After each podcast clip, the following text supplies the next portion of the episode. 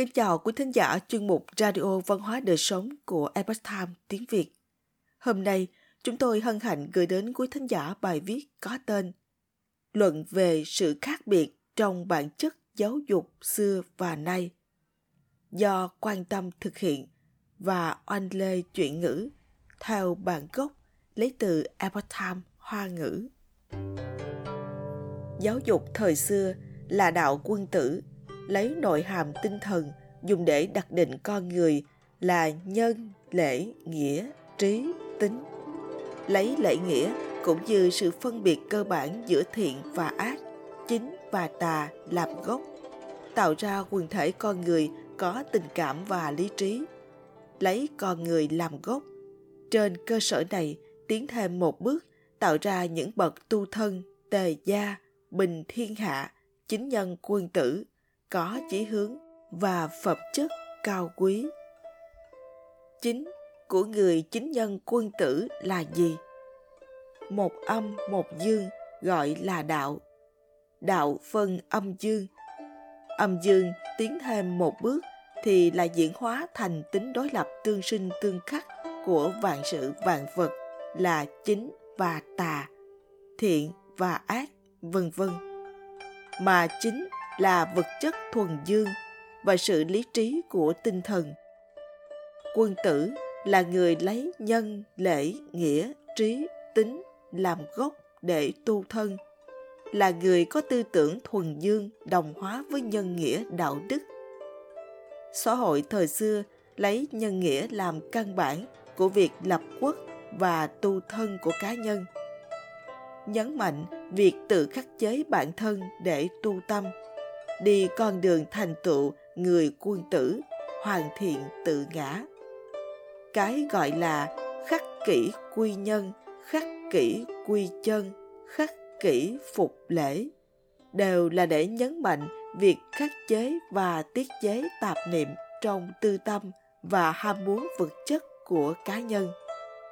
Thực hiện việc nâng cao học thức, tinh thần và hoàn thiện đạo đức của tự ngã khi nhìn một vật thì đầu tiên cần làm rõ sự thiện ác chính tà trong đặc tính âm dương của sự vật. Cũng giống như việc các thầy thuốc trung y cần phân biệt rõ đặc tính âm dương của dược liệu rồi mới sử dụng nó, lấy việc này làm căn bản của quốc gia và xã hội. Trên cơ sở này mà nhấn mạnh học tập kỹ năng.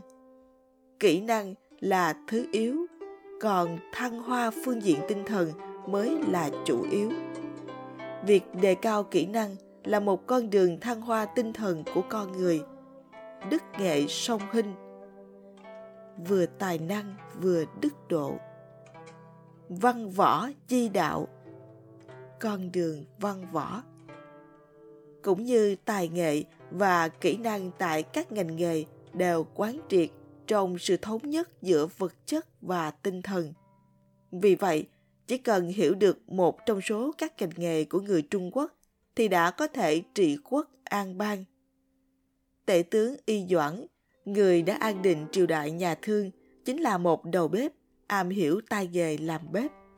Khương Tử Nha, Gia Cát Lượng, vân vân đều là đạo sĩ, trị quốc an bang là một trong các con đường tu đạo một vài nhạc sư thời chiến quốc đều có thể tham gia bàn luận chính trị.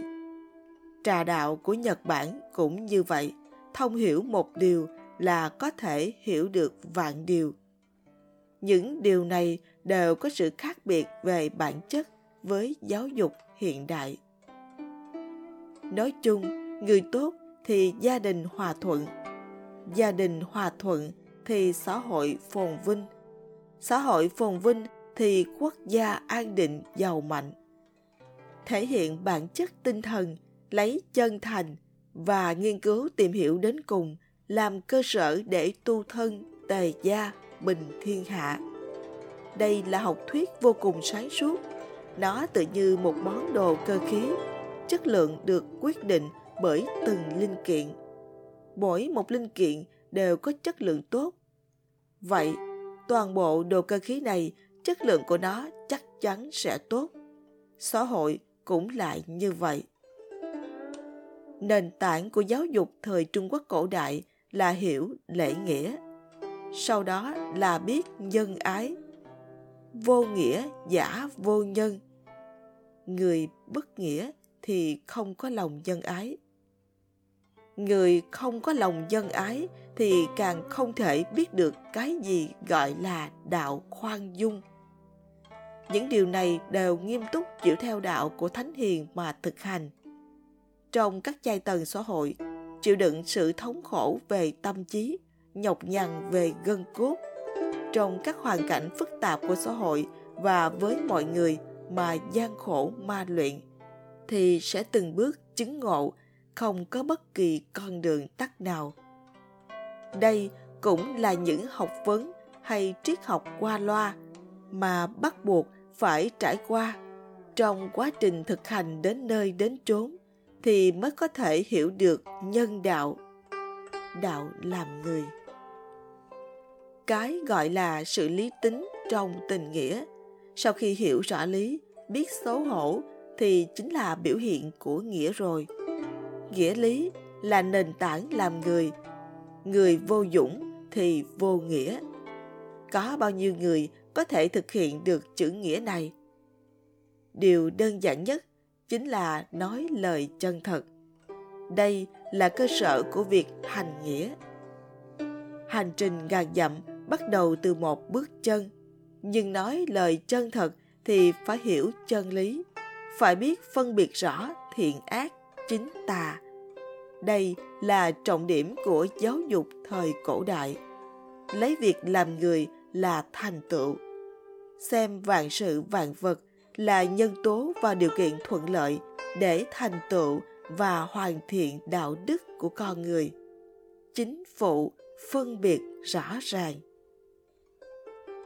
Nhưng giáo dục hiện đại do chủ nghĩa duy vật dẫn dắt lại xem việc thăng hoa đạo đức, hoàn thiện bản thân trên phương diện tinh thần và nhận thức của con người là duy tâm để từ đó mà bài trừ xem việc nghiên cứu và ứng dụng biểu hiện bên ngoài của vật chất làm trọng điểm.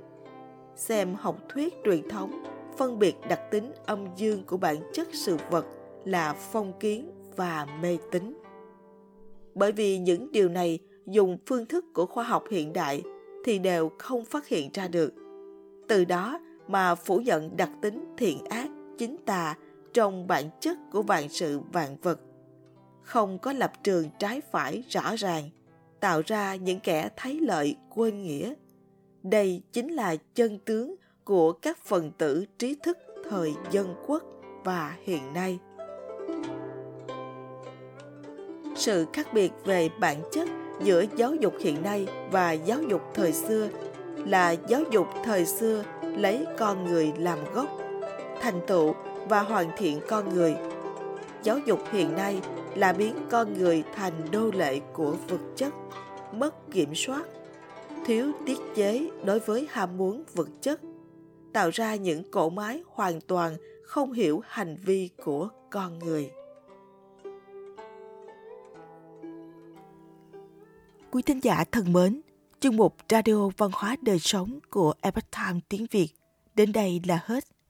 Để đọc các bài viết khác của chúng tôi, quý vị có thể truy cập vào trang web itviet.com. Cảm ơn quý vị đã lắng nghe, quan tâm và đăng ký kênh. Chào tạm biệt và hẹn gặp lại quý vị trong chương trình lần sau. Kính chúc mọi điều bình an và tốt lành đến quý vị cùng người thân.